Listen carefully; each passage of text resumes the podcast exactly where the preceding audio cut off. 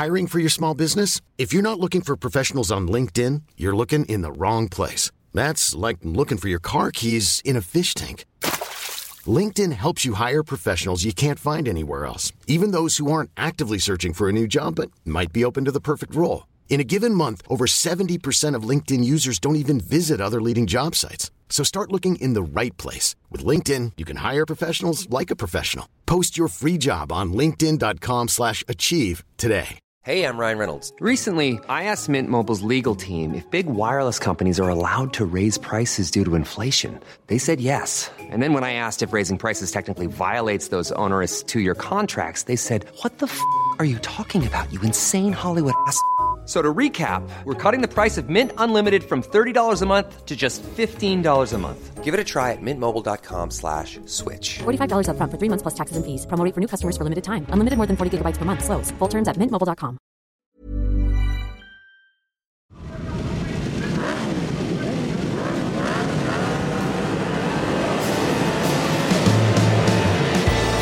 it's been a while. Welcome back to the Full Throttle podcast from Eurosport, episode 93 and the start of season four. This is the podcast that existed before the lockdown. James Whittam and me, Greg Haynes, with you. We're in the commentary box. We've just gone off air on Eurosport 2 and the Eurosport app for the opening round of the season for the 2021 Superbike World Championship. And a real mix in emotions, James, I think, across the race weekend for everybody in the paddock. But first of all, how are you? Have you had a good winter?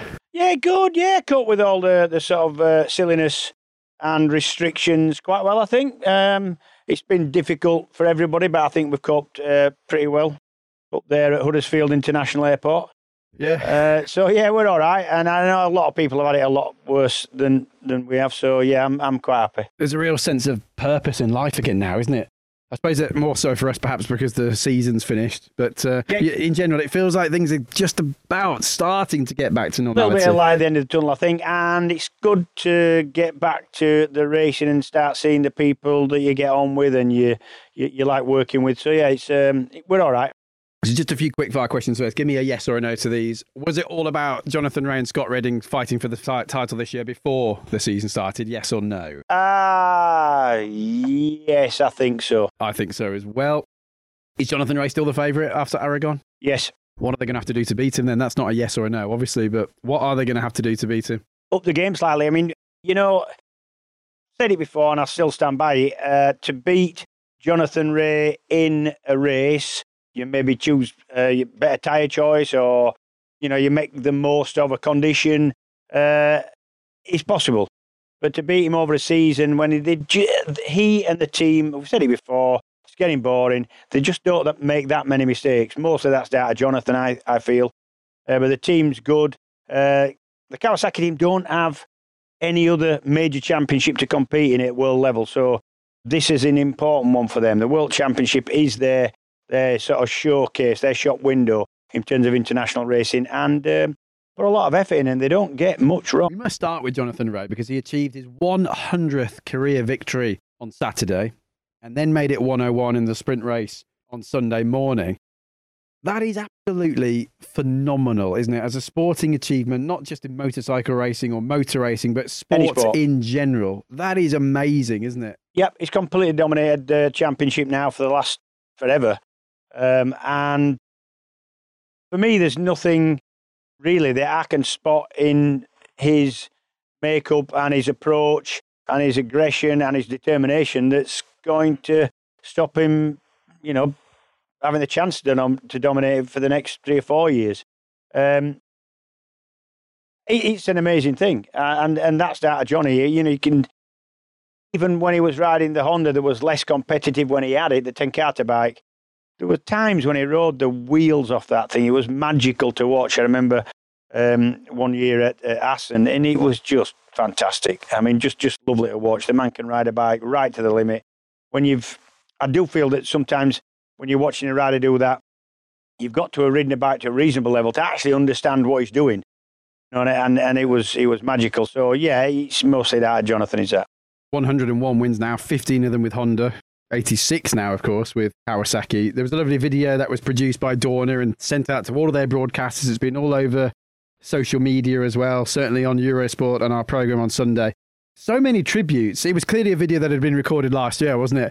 Um, because he could well have done the 100 before the end of last season, but had a, a bit of a strange weekend at Estoril back in October. But to see the the delight, and people are so pleased from, aren't they? We saw tributes there from from Fogarty, from Rossi, Agostini, Lewis Hamilton, Neil Hodgson. I mean, loads. That's just naming a few, but not just from motor racing. Yeah, I was just gonna say, cycling. exactly. All sorts Not of just sports. from the, the world of motorsport. We had uh, top cyclists. We had a couple of footballers in there. The, the captain of the Northern Irish football team, and you know, it was it was really nice to see Yeah, that. really, really nice to see. And I think it must be remembered, you know, the contribution Jonathan Rea, you know, he's putting World Superbikes back on the map, I think it's fair to say, compared to, you know, the Premiership football, let's say, or Formula One car racing. They're massive. Motor racing is big, but most things now these days, sport in general, is on pay TV. Great, we've got the bikes, of course, on Eurosport and Quest for the Superbike Championships in the UK and the World Championship.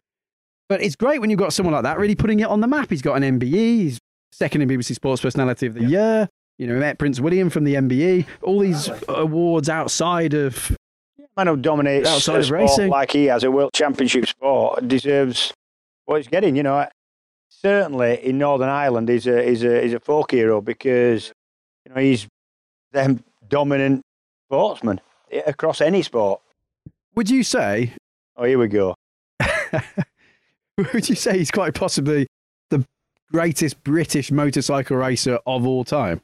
It's difficult, and I, you know I hate that kind of question because how can you compare Jonathan Rea to Barry Sheene or to uh, Phil Read or to Mike Hailwood? You, it's impossible. Uh, times are different, bikes are different, tyres are different. You can only compare people to their peers in their time, and uh, stacks up fairly well in that, doesn't he? What it does mean, of course, is that there's a lot of people out there who are absolutely determined to beat him, or might sound nasty to say this, but there's a lot of people who like to see the dominant man fail. And I think it's fair to say there are more than one person in the paddock, as you'd expect in a competitive environment, on Saturday evening, thinking, here we go again. Because we finished that Saturday race. And I think for any neutral of the championship, we were thinking, ah, we were just hoping it was going to be a closer race than that because Jonathan Rea disappeared, didn't he? Yeah, he did. Uh, just just did a, a better job of. Things have changed at the beginning of this year. Lots of bikes have changed. BMW's got a virtually a new bike. Uh, we've got Yamaha made a lot of changes to their bike. Kawasaki's got a new bike, and the big problem for all those uh, teams when they've got a lot of new t- parts to try and a new bike to try and get in the ballpark is that the amount of test days they are allowed has been capped at 10, two or three of which most teams have used already, and that runs right through to the end of the season. So uh, Kawasaki just did a better job of knowing when to start racing the bike they got instead of chasing a magical kind of base setting that was perfect. And um, yeah, eh, between him, uh, Jonathan Rea, and the team, they did a great job. I've got to uh, doff my cap to uh, the other Kawasaki KRT rider, uh, Alex Lowes. He did it an, an, an equally good job for him. He's had a cracking start to the season. Didn't quite manage to beat his teammate, but he was close and he had the pace. And that's three podium finishes for Alex Lowes. Following a difficult off season, let's not forget. He had a really nasty motocross crash in February and he's had to a load of physiotherapy in Barcelona every single day for weeks and weeks and weeks on end. So to overcome that and come back, what a psychological achievement as well as a as a physical one. Yeah, and you know, we, we saw him interviewed and we've chatted with him, and he seems relaxed. You know, even before the racing, it's easy to be relaxed when you've had a meeting as good as Alex has had. But what a difference though, James, because Alex used to come into the garage and smash things around at Yamaha and Suzuki before, you know, when he first came into World Superbike, get really annoyed. He's so much more mature now. He's got experience. Yeah, I think he side. understands. Yeah, I think he's, he understands the sort of long game now uh, a little bit more, and uh, speaks very well, understands the job, knows he's had a good weekend, seems pretty relaxed, and more than that, seems to be enjoying his racing. It's easy to say somebody who's winning is enjoying the racing or having a good weekend, like on the track that Alex has had, but um, he just seems to be a bit more settled, I think. Okay, let's go through manufacturer by manufacturer with a quick uh, summary. But actually, before we do that, I think we need to listen in, don't we, from Jonathan Rea, because 100 race victories is something very, very, very special. And here's what Jonathan had to say after that great achievement for himself and for Northern Ireland on Saturday afternoon. Uh, it's a career landmark. You know, it's one of them things when I retire, it's a nice round number, you know, to think about. And uh, honestly, I've never been a stat guy. Never thought about lap race wins or fastest laps records. But when that hundred victory was creeping up, I started to think more and more, and it became a focus. And now we have it so early in the season, it's time to put that to bed and start to focus on building a championship. So, yeah, just so blessed to be in this position with an amazing team and family, and uh, yeah, I feel incredible right now. So, thank you. I think more people appreciate just how good the guy is. We already know, but once he's retired and you know time's gone on, and then we look back at all of these Jonathan Rea records, people are going to think, "Wow, Yeah, he really it was, was good, something, wasn't wasn't he?" it? Yeah, I agree. Okay, so just before that, I said let's go through the manufacturers quickly then. Kawasaki James, just if you can, I know we've spoken about it on the telly, but for anybody who missed the broadcast and he's catching up with the podcast here, just quickly sum up what they've done on the bike. There's a lot of aero changes there, aren't there? Yeah, Kawasaki, uh, lots of changes. The bike's the same layout, same geometry, uh, same weight distribution. They made slight changes to the engine, slightly different piston, uh, try and make the bike rev a little bit harder. Um, and most of the changes have been to the aerodynamics, or, and especially to the front of the fairing. Uh, they haven't gone for the wing that's like most of the other manufacturers are going for now. They've gone for a ducted downforce system on either side of the big duct in the middle that feeds air to the engine. Also, they've they've been really clever about where the hot air that's gone through the radiator and therefore cooled the engine is exited out the back of the bike. Uh, so that adds to the aerodynamic efficiency. They've also uh, made a slightly bigger top end to the fairing, not only to uh, house the outer ducts that, that keep, give the downforce, but also to, to give the rider a bit of an easier time and make the bike a bit more efficient down the straight and a bit quicker. Also, if you look, there's a little chin to the front of the fairing just above the wheel, and that's part of the, the sort of wing downforce system as well. Uh, and they've, they've done a good job, in my opinion. Certainly, they've made the bike that, a, a bike that looks a bit quicker. And we're talking about a bike that's never been the quickest on track, but it's certainly one of the most efficient. It seems like they've done a lot of work with electronics as well, doesn't it? You get the feeling there with Davide John Tillett, who of course came across from Yamaha. They formerly worked with Magneti I think Marelli it's as the well. man that used to work for Magneti Marelli. He's a clever lad, yeah. Okay, that's Kawasaki. Ducati is the is the most new on the Ducati this year. I don't think ah, well, there's n- there's nothing. I mean, I haven't been in the garage with a with a camera, but um, there's nothing really been posted. These teams develop the whole time, and there will be parts coming through. To me, it looks a very similar bike. Certainly, the exhaust pipes changed. Uh, that's you can see that when you're watching the footage. Um, small changes, I'm sure, but nothing major that's been sort of posted in the press. Uh, that said, I still think the bike, even though from what the riders are saying, certainly from what we hear uh, from Chaz Davies and from Scott Redding, the bike is um, finicky about what conditions it likes, what grip level it, it's like, it likes, and what tyres it can make work. Um, it's still a good bike. That is still an efficient and fast bike to me. It seemed like Scott Redding was quite confused, and he admitted it himself on Saturday. Last year our bike was really good in the hot conditions, and if we remember Jerez, he did a double. Portimao was a new track for him, but he was solid there. And then he said it's almost as though it's gone the other way this year. Yeah, he doesn't like the way. He doesn't like the warm temperatures. He doesn't like the, the, the feeling from the bike in the warmer temperatures. And uh, Why Yeah, would I that mean- happen then? Why would that happen? Why can a bike be so good in, in the. That's what I'm saying. That the bike seems really sensitive to set up changes, and if uh, if what they said last year is the case, it's sensitive to uh, rider weight and rider position, and and and you know they were saying that the, the eight or nine kilos difference in rider weight makes a massive difference how the bike uses a tire. So, you know, it, it- I think it, we can take from that that the bike's fairly sensitive. I think it's fair to say relief was the overriding emotion for Scott Redding, who came through and won the third of the three races on Sunday. Yeah, mainly thanks to a really brave tyre choice. He'd made a mess of the tyre choice in the sprint race and got it wrong, put wets on when nobody else had wets on, suffered because of it. Uh, managed to get the bike to the finish fairly well, uh, but knew he'd made a mistake and was still prepared to go against what everybody else on the grid had on. Only he and one other rider set off that race on full slicks. It proved to be the right choice. Conditions came to him and he made the most of it. Uh, good choice and uh, well ridden. What he had to say for himself, Scott Redding. difficult conditions for everybody. It's uh, it's a big gamble. It's not really racing as such, in my opinion. Um, this morning I lost out due to having the rain tyre and got the victory now because I took the slick. Um, I had to take that risk, of course, because I had to maximise what I could. But it's great to come away for a for a win finally uh, for me and the team. It's been a difficult weekend for us. It wasn't smooth running. You know, some wrong decisions. The bike not working as good as we expected. So. I'm happy to get a win. We can put Aragon behind us, one of our worst tracks last year as well, um, and move on to better better options. Quick reminder don't forget you can subscribe to the Full Throttle podcast. Many thanks for joining us since we started.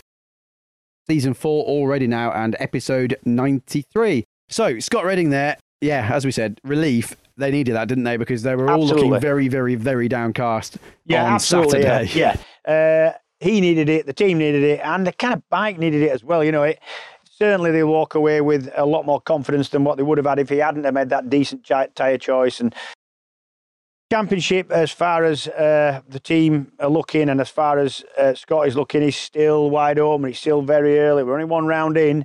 Um, yeah, 17 point lead in the championship for Jonathan Rea, but there's no way that uh, are giving up. It's been a long time since he's lifted that championship, mainly down to the fact that Jonathan Rea's been dominant. But yeah, there's still a lot of hope there to be had for, for Scott. Been a decade, hasn't it? Yeah. 10 years since Yeah. Carlos Checa won that title in 2011. That's too long for a manufacturer like Ducati, and they would admit that, of course. Feels to me as though, quite possibly, the biggest improvers in terms of a manufacturer are Yamaha because Aragon was absolutely horrendous for Yamaha last year, and they've shown some great, great pace this weekend with Toprak in particular. Yeah, with Toprak in particular, and in the last race with Garrett Gerloff, I thought that Garrett had a, a cracking ride, albeit after uh, completely torpedoing Jonathan Rea and nearly knocking him off, having uh, Garrett then to pick the bike up, which he did really uh, efficiently and swiftly, uh, got going again, and still managed to. Uh, I think he could have ended up finishing. Did he end up eighth? But he could have finished sixth in the end. It was a bit of a last lap sort out. He was in the group for sixth anyway. Uh, so yeah, great for for Gerloff. And he did get his podium in the sprint race, didn't he? Which He is did, easy yeah, for us to forget now. We come off air Got and you forget what's happened. Yeah, he got his season off to a, a good start. The Yamaha looks more efficient this year. Uh, from what I'm told, it's essentially the same homologated motorcycle, the R1, but with lots and lots of small tweaks, a lot of attention to detail and fixing small problems they had last year. There's nothing major, no redesign, uh, no no no sort of major setup changes or or component changes, but they've addressed a lot of smaller problems, and that's made quite a big difference in the end. It was great to see Garrett Gerloff go up to Jonathan Rea in Parc Fermé after the sprint race. He was there anyway as the top independent rider and apologised. I personally think it's great to have someone like that. Great to see an American as well getting stuck in and at the front of the field. People will be asking those. I'm going to have to put this to you, James. Having been involved in the collision with the BMWs at Magny-Cours last year and now Jonathan Rea on Sunday at Aragon, does he need to calm it down a bit? It doesn't look out of control. The, the, lad doesn't look like it's going to happen every single corner like we've seen some riders in the past. Uh, it's happened a couple of times. If I always say, if you get knocked off by a, another rider, one of your peers, you've got to take it on the chin and accept it and, and be kind of, you know, you've got to, you just got to accept it. However, if it's happening every other weekend and it's the same rider who's doing it, then you've got to think that uh, there's something kind of wrong in his approach of riding. At the minute, no, I quite like Gerloff. I think um, he's doing a good job. He's in a new championship. He's not done, a, albeit he's done a season, but he's not done a lot, a, lot of riding with these guys and uh, still finding his feet, I think, a little bit. And he's finding his feet at the front of a world championship. So, yeah, we like people who try hard. Yeah, and we'll come back to a few of those isolated racing incidents again in a moment. Just to finish off the manufacturers, I'd like to leave BMW until the end. So let's do the fourth, which is Honda. Um, quiet, I think, is the word I'd use to describe their weekend. Yeah, they've got a fast motorcycle. Uh, definitely made improvements. Their problem has been the the uh, test cap, the amount of testing they can do in terms of days. It's only ten, and they've had some already. Um, it's not enough to get through all the mountain of parts that Honda have produced to improve the bike, and therefore they might have the best kit available in the truck somewhere that's going to give them a leg up and get them up front um, in the races, but they don't know it yet because they haven't had a chance to test it. So that's going to handicap them. Um, some, uh, what's the word? Some kind of reason to to, to hope for better results coming. They didn't have a bad meeting. Um, suffered with tyre choice a couple of times, but they weren't completely off the pace, were they? No, they weren't. I'm just looking at the results for race one on Saturday. Leon Haslam was in eighth place with the SCX rear tyre and the new front tyre. And Bautista, of course, crashed, didn't he? But he was in that leading group. At, well, sorry, not the leading group, the group for second Yeah. on the last lap when he crashed with the same tyre combo. I think it's fantastic that all five of the manufacturers have been in the mix at some point across this weekend. And there's so much more to come, isn't there? I think so. BMW is obviously one of them. Um, it is amazing how people's opinions change so quickly. You know, just talking to various people from uh, within the paddock and a lot of people at the moment working outside the paddock because of the COVID scenario. But we've obviously been in touch with a lot of people on WhatsApp, on the phone, and whatever, Twitter across the weekend. BMW took a bit of a pounding from quite a lot of people on Saturday. And then Sunday, they're all up there. Laverty's had a few issues, so we won't include him at the moment. But certainly Folger, who went with a slick tyre like Redding did in race two. But Van der Mark in particular and Tom Sykes, they were right up there fighting for the lead. Yeah, and even in race one, Tom Sykes had a really good run in last few laps. He was putting uh, some of the fastest, uh, certainly his quickest laps in towards the end of race one uh, yesterday, and uh, some of the quickest laps of the race right towards the end. That's good. Uh, the bike looks a lot quicker this year. They've made big changes to the cylinder head. It's a lot more robust. I think that'll give them more scope to tune the bike and still have it uh, 100% reliable, which is really important to every team, but it's very important to BMW. They see their uh, their forte as uh, the the actual, you know excellence in in engine building. Really, they're known for that, and the reliability is a big thing for them. I think the cylinder head is going to give them scope to tune the bike with reliability. It certainly look quicker. Uh, and in race two of the weekend, the second longer race, uh, yeah, brilliant. Uh, both for Van der Mark, who's honestly he's had a terrible weekend. He's lost most of free practice, uh, been knocked about, smashed the bike in bits uh, when he lost it on the brakes. Had other problems coming through as well. Lost, like I said, laps and laps of track time, and he still managed to pull something out of the bag and look really competitive and being the, the group battling for second in in the, in race two. So good for him and good for Tom Sykes as well. Uh, lots of cause for optimism for them. This is why bike racing's so great, isn't it? Van der Mark was he 15th, I think, on the grid. The bike was on top of that barrier on Friday afternoon. We were saying how terrible this is. He's lost all his practice time. What a nightmare to start. And it was a nightmare start to the weekend. Who on earth would have believed he'd be in the lead of the race? Yeah, on probably Sunday, just you know, him. ahead of Jonathan actually, yeah. Rea and co. So really, uh, I haven't seen the, the press release yet, but but it's going to be fairly giddy because uh, they were they were sort of making it sound really positive after race one, and it wasn't as good. So yeah, I think uh, good weekend for, for in the end for BMW. Yeah, optimism there. Back to let's get the thoughts of Tom Sykes.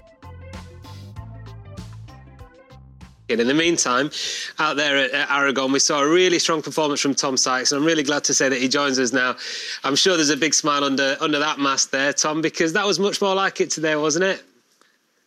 Yeah, t- to be honest, you know, it's uh, it's been a strange old day, and uh, I think it's fair to say we had a a slightly royal um, mistake, shall we say, in the uh, in the sprint race, which which wasn't like wasn't like us, and uh, we got caught out there, and uh, certainly put us on the back foot for for the long race, but. Uh, luckily we had a decent recovery. The guys went off. Um, I went out on the sighting lap and I thought, do you know what? I fancy a, go, a go on slicks here, but considering what happened in the in the sprint race, I played it a little bit safer with the intermediates and the majority of the field. Uh, apart from Scott, he obviously had a big set today and he went for it. And honestly, I think um, I think overall we I let the guys go because the uh, intermediates are really quite quite soft, and the race came to me. So I was happy enough with that. Unfortunately, I got a little bit stuck be- behind Toprak. He's uh, blow me neck. I always thought I was quite fruity on the brakes, but he's uh, he's something else. So Toprak and then my teammates. So I just lost the touch to the podium. But the main thing is, I think everybody's seen the improvement in the uh, engine performance.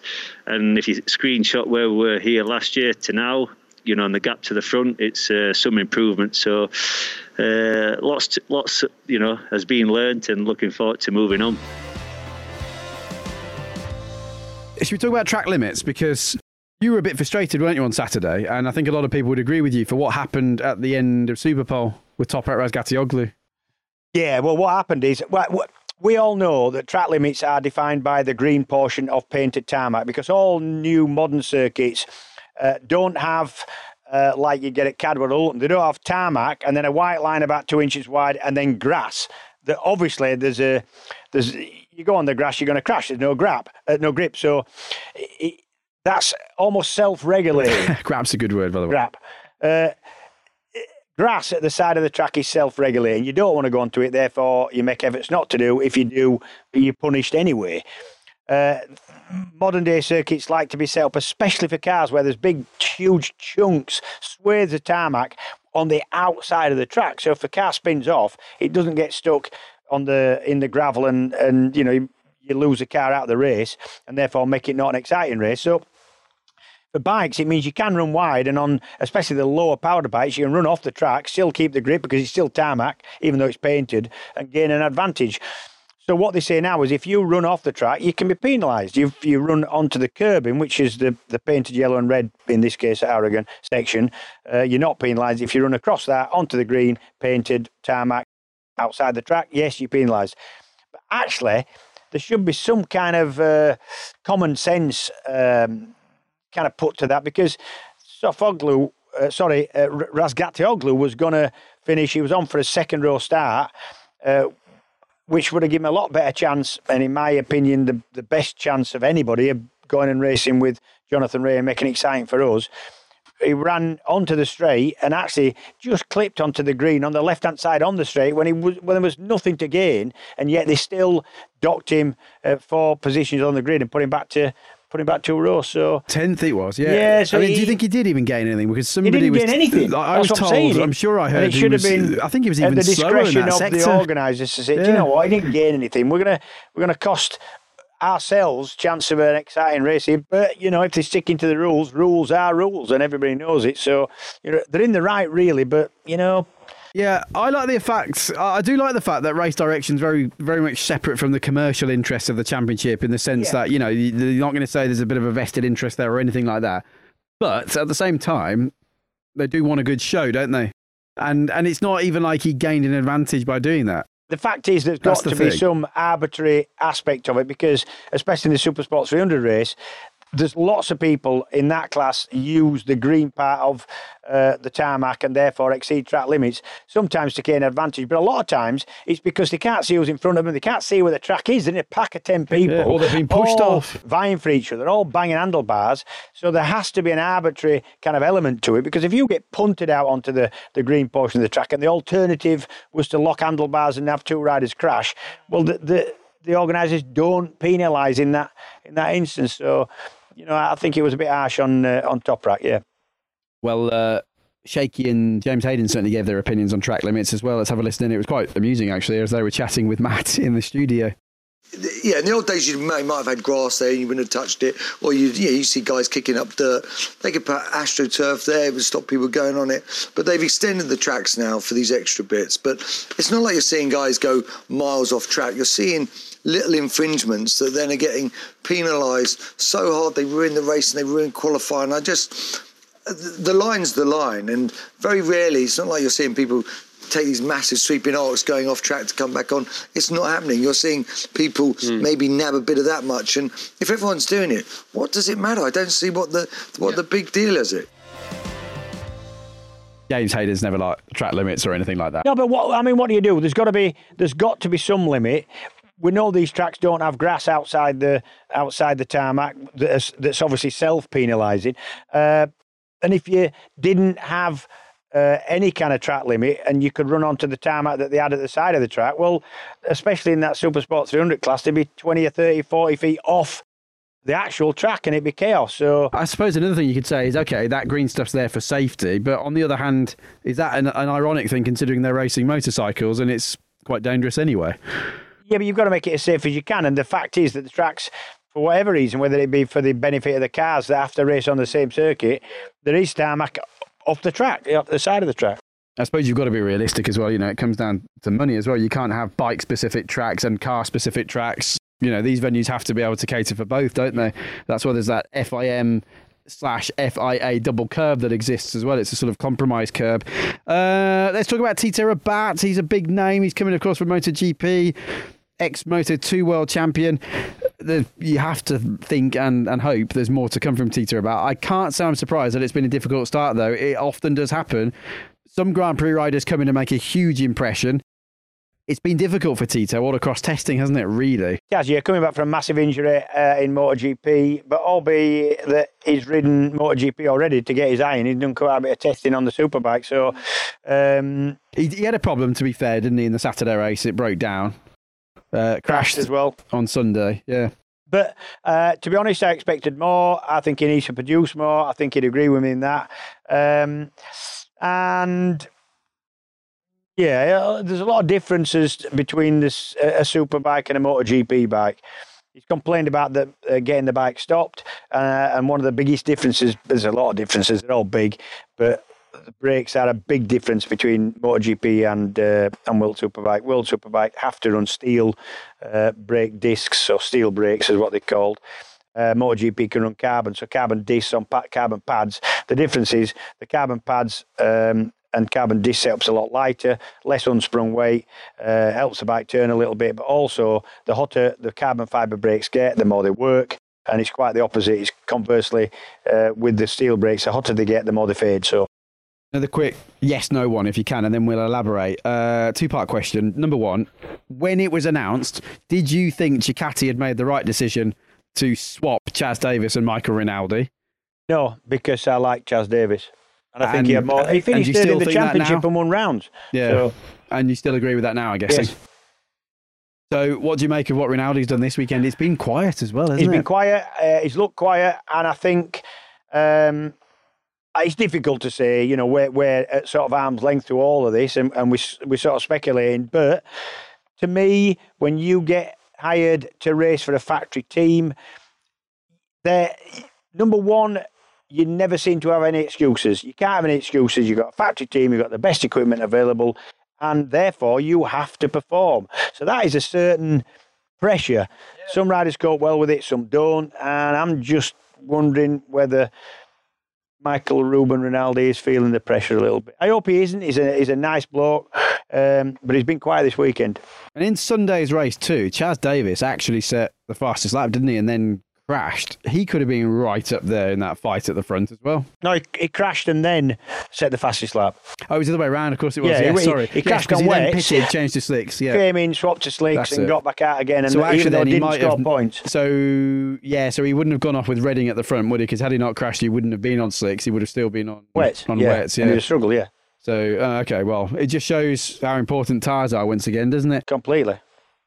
What about the depth of the Superbike field now, James? Because that's something World Superbike's taken a lot of stick for in the last five, six years, perhaps. It, it's really there, though, isn't it? Now this year, we've got. I think it is. Yeah. Fantastic riders on brilliant motorcycles, wonderful teams. You know, mistakes are going to be very, very heavily punished. Yeah, and I think uh, you've got to look at the the, as the race is going on, we we get the benefit of looking at a really complicated, what am I saying, comprehensive timing screen. Yeah. Gives you sector times, times between each rider, eh, fastest lap, fastest speeds, everything. And for example, in race one of the weekend yesterday, Leon Haslam was putting some cracking laps in. He was lying about, what was sixth or seventh? And he was lapping as quick as anybody else in the race. I mean, fair enough. Jonathan Rea was three seconds up the road and could afford more than three seconds up the road and could afford not to be going as quick as he was able to go. But still, you look and you think, you know, eh, there's there's probably a couple of three seconds covering, you know, second to eighth and ninth, and that's that's quite close racing. So is all this then perhaps because Jonathan Rea has a better understanding of the fact you do need to start at the front, you do need to make a good start to get three seconds up the road, because otherwise he might not be able to do that. Correct. So why can no one else do that then? Because I know it's easy for me to say this, but it's but so why? easy sat there as a non-motorcycle racer yeah, yeah, say that, course, Greg. Course, There's yeah. so many aspects to it. You've got to get a bike that works on different kinds of circuits. The team's got to work for you, and you've got to make some inspired choices. I mean, he, and Jonathan Rea could do it every single weekend. When was the last time he made a bad tyre choice?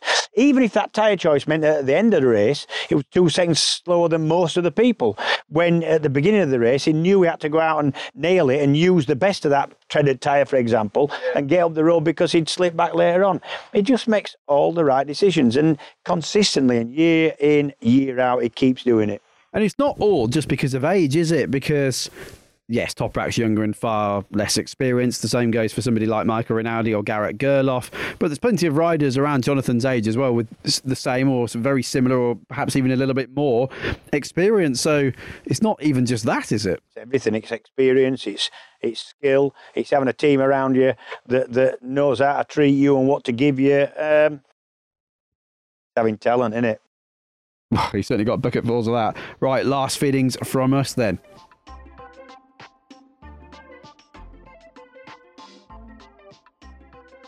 Okay, so we go to Estoril this coming weekend, back-to-back rounds to start the season. James, we should quickly to actually touch on the uh, Supersport class. The Supersport 300, Tom Booth Amos leads the championship. Great weekend.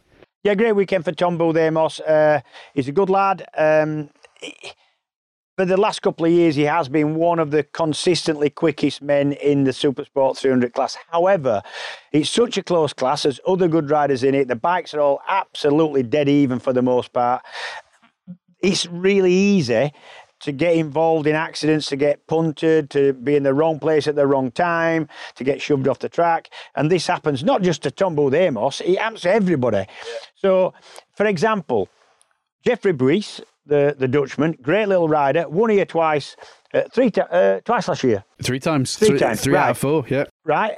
Uh, and was up front uh, in the second race of this weekend ends up getting punted off the track and dropping back to eighth or ninth. Twelfth he uh, uh, was. Uh, yeah, and yeah. that can easily happen, and it can happen to anybody. What I would say is Tom Booth Amos does try and work it out. It's a difficult race to try and plan because you don't know where you're going to be in relation to everywhere, everybody else. But it's so true though, because every time he gets pushed back to second, he, he never likes to be any lower than second, does he? He doesn't. He, comes he straight knew he back couldn't get again. away. The, what he wanted was to get the distance of the slipstream, probably 20 metres in front and then go away at the front. Couldn't do that. Realised they didn't want to lead it going on to the back straight on the last lap because that'd give three or four people behind him, maybe more, the chance to slipstream him and therefore he wouldn't win. So he knew he needed to be second or third onto that back straight. He engineered that really yeah, well, which is very difficult. Tried to let Huertas, Adrian exactly, Huertas, he wouldn't have it. He, he knew that. Past. He, he, knew, he didn't too. want to lead. And he won the first race, of course, yeah. on Saturday. So for me, Tom Booth Amos did everything right. He went across the line uh, in second, which was a good result. This is in the second race of the weekend, uh, and then was uh, promoted to the win because your leader or winner, Radre, uh, had, had, exceeded track limits, which Radre, in it, to his credit, he knew he'd exceeded track limits and kind of accepted it with good grace. So, uh, good good weekend for Tom Booth Amos. That's not to say that he's not going to be up front the whole of the next race, which is at Imola, because he don't go to Estoril, and then ended up you know, fifth and eighth, because that can happen in this class. It's not an easy championship to win, even if you are the quickest rider. Yeah, Misano, isn't it? Not Imola. There's no oh, sorry, Misano, yeah. sorry. can I just I knew it was Italy. I knew you do. Um, great place as well. Uh, shame we're not at Imola actually this year, incidentally. Uh, I, yeah, I would say that um, win for TBA was probably in the top three, certainly top five of smartest, most calculated Supersport 300 wins so far. Yes, I would the, say over the five. And, and, there's other smart riders that's benefited from it. Ana Carrasco ended up uh, pretty much wiggling and, and, and cajoling her way through to fifth. Good result for her. She had yeah, a lot of people to pass, didn't make good starts. She always tends to be at the right place at the right time. So, yeah, good for us. And other riders are good at it. Jeff Buis normally is really good at it. It didn't work for him this week weekend ended up getting punted back to what was it, 12th?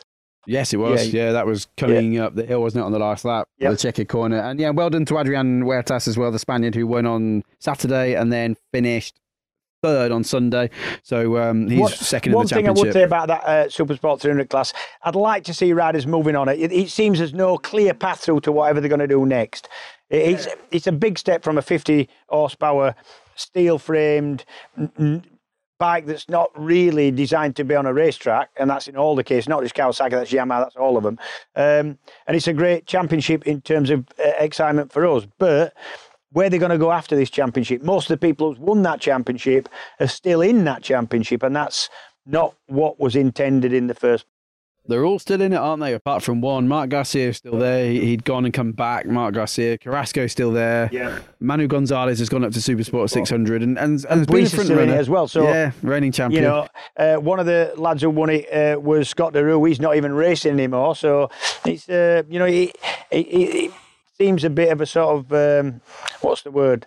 Dead end road, really. But I don't want to say that. But And then Mika Perez, who was one of the front runners the first few seasons, I was chatting with him the other day. He's not in it now. That's all to do with money. So he's off in the um, the CEV Stock 600 class, I think it is. So yeah, uh, we'll have to see what happens with that one. Well, what are they going to do then? There's no Stock 1000 anymore in World Superbike. No Stock 600. you know, Tricky one don't there. know what the answer is. I've not thought about it, but it just seems to me that that it it is a little bit of a. I mean, is it so wrong to be a, a, a you know a specialist in the smaller classes? You get people like Angel Nieto that that won.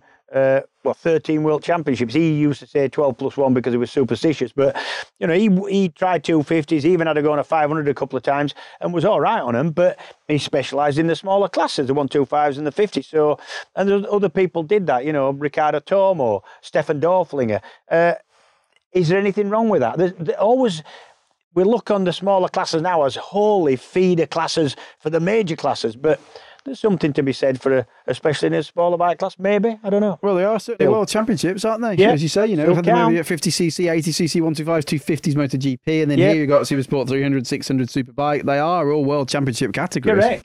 But we look down on the smaller classes now just because we see them all as feeder classes. I think feeder classes actually. It's a Thoughts, good please, on envelope. Yeah, yeah, it's a good one actually because you look at feeder classes now and you think of things like the CEV Moto 3 chan- Championship, the Moto 3 Junior World Championship, Red Bull Rookies, Yeah, it's- It's all engineered to sort of shove people towards the bigger classes, which, you know, maybe we want that, or maybe we don't. Maybe we th- there's there's room for you know a class where you want to specialise in it and, and dominate that.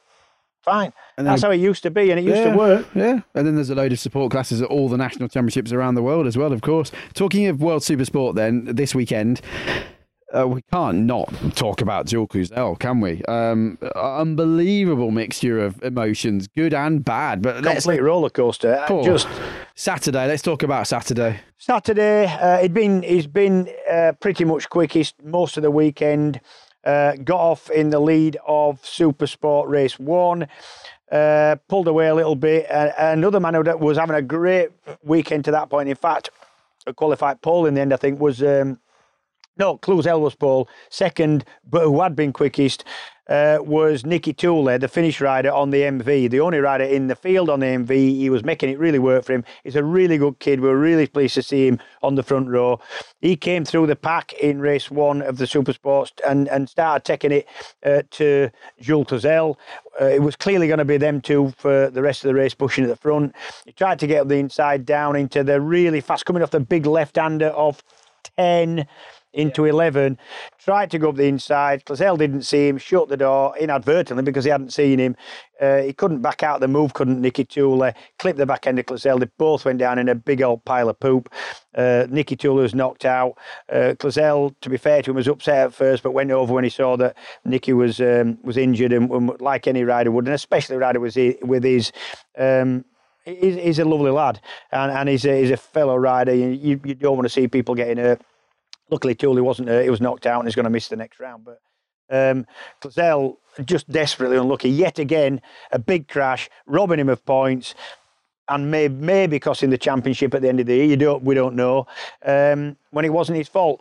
Uh, however, uh, Supersport two uh, in in damp and difficult conditions uh, today. I mean, just how good was was Cluzel? He got through. It, tyre pressures were checked on the line. He was found to be under the minimum limit. They only checked three people uh, on the starting line. He was uh, under slightly, m- minuscule amount under the, the minimum tyre pressure. He was made, therefore, to start from the back row. He did. Forced his way through to the lead.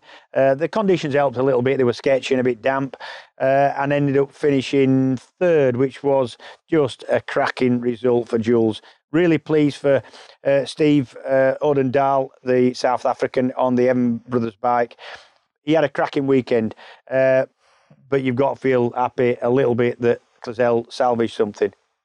Still quite clear as well, not taking anything away from Odendaal because it was phenomenal what he did. It's his second season now, but that bike does still have a very handy straight line speed advantage, doesn't yeah, it? Yeah, he seems to have a little bit of an advantage. You can't really take anything away from Stephen Odendaal. He's a good kid, always got a smile on his face. Yeah, really pleased nice. he leads the championship. Really nice guy, The yeah. bike is good, and the team's good. And there's not a lot you can do in terms of you know major tuning changes to to a super sport bike. It's a fairly uh, it's a fairly strict set of regulations that all these guys ride for uh, uh, or, or tune to and, and race with. But the team uh, team's attention to detail uh, that Evan Brothers uh, team is uncanny. They, you know, the the things like measuring the conrods. You can only use standard conrods, but they get a lot of conrods, measure them, get the ones that's balanced, that don't upset the engine in terms of balance, therefore produce slightly more power. And everything's done just right. And it's lots of tiny little uh, kind of moves like that that give them a slight advantage. Can other teams?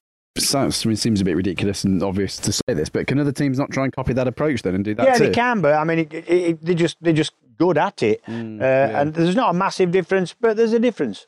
Yeah, and I suppose you just add all those little differences together around the lap and, you know, the straights. End of the day, you still got to ride the bike, and, and Odendaal did that. All right, so Estoril this weekend, you think that's going to be a good one for Yamaha? I mean, Toprak was very good at Estoril last year, wasn't he, back in October? Two races out of three he won. Um, it's exciting, though, because we don't know what's going to happen. And that was not a great track for Jonathan Rea and Kawasaki. It was good, but it wasn't great. No, and, and there is no bad track for Jonathan Rea, but some tracks are not as good as others, and it would appear that Estoril's one of the ones that. Are, but hey, there's no telling they're not going to arrive there with a new bike. You know, work the way they always work, and he worked the work he, the way he always works, and they're going to end up with the best bike uh, with the best rider. So you, you never ever, well, not that we're writing him off, but you never ever write Jonathan Rea off. There's no, there's no telling he might come out the gates at Estoril uh, swinging again. Um, The thing is, it just feels, though, doesn't it, for everyone else, that um, can't necessarily just win the championship. You almost need Kawasaki to lose the championship. Yeah, there's a little bit. Of, yeah, You're I need mean, some problems or mistakes. there's a or... little bit of a feeling. Always feels that, a bit like yeah. that, doesn't it? Yeah, a little bit. Yeah. We'll see. It's going to be fascinating. Can't wait. Uh, Friday morning, then we'll be live again on Eurosport Television and the Eurosport app. Uh, quick trip home for us then, and then we're back underway again, aren't we? Have you got anything on this week? Anything interesting? Uh, yeah, I got a track day on Tuesday. One of my track training days at Mallory Park. Uh, it's sold out. Hoping for a bit of good weather. Uh, I'll be up there with uh, Lee Johnston, Dean Harrison. I think we've got uh, Dan Linfoot there instructing, and others. I think. Well, anyway, we've, we've got a bunch of BSB Is instructors. this it's not your first one back, is it, or is it? No, no, we've had some. We've had some back, yeah, since since lockdown. Yeah, we're allowed to run now. If you're going to socially distance, no better way of doing it than having a helmet on, going around a racetrack on your own bike, away from everybody else. So, uh, so I'm looking forward to that, and uh, then looking forward to seeing you again, Greg. Oh, there's no sarcasm there at all, is there? And thank you for buying my sandwich at lunchtime, by the way. It was actually, uh, what was it, chicken and mayo sort of thing, wasn't it? Very I know nice you're indeed. watching your weight, so I, I thought I'd get you a chicken. I'm not actually. Well, I am. I, I am, and I'm not. But uh, yeah, actually, as a motorcycle racer and athlete yourself, what would you do for losing weight? Any any Stop tips? eating, mate. I can't just not eat there, can I? As much. but I love Cadbury's Dairy Milk. On that bombshell, we'll see you on Friday for Estoril Free Practice. James, thanks. And actually, jokes aside, I've got to say, it was a pleasure to be back in. Yeah. I have missed you.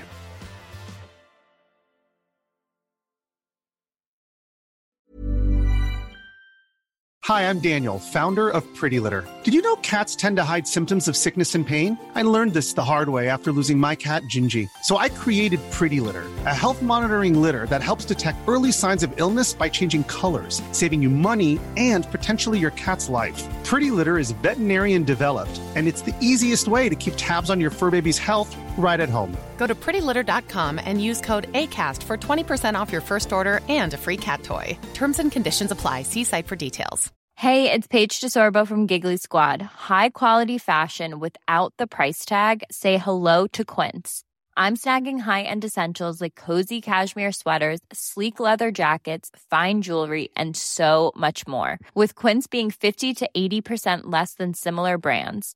And they partner with factories that prioritize safe, ethical, and responsible manufacturing. I love that. Luxury quality within reach. Go to quince.com slash style to get free shipping and 365 day returns on your next order. Quince.com slash style. Ever catch yourself eating the same flavorless dinner three days in a row? Dreaming of something better? Well, HelloFresh is your guilt-free dream come true, baby. It's me, Keke Palmer. Let's wake up those taste buds with hot, juicy pecan-crusted chicken or garlic butter shrimp scampi. Mm. Hello Fresh. Stop dreaming of all the delicious possibilities and dig in at HelloFresh.com. Let's get this dinner party started.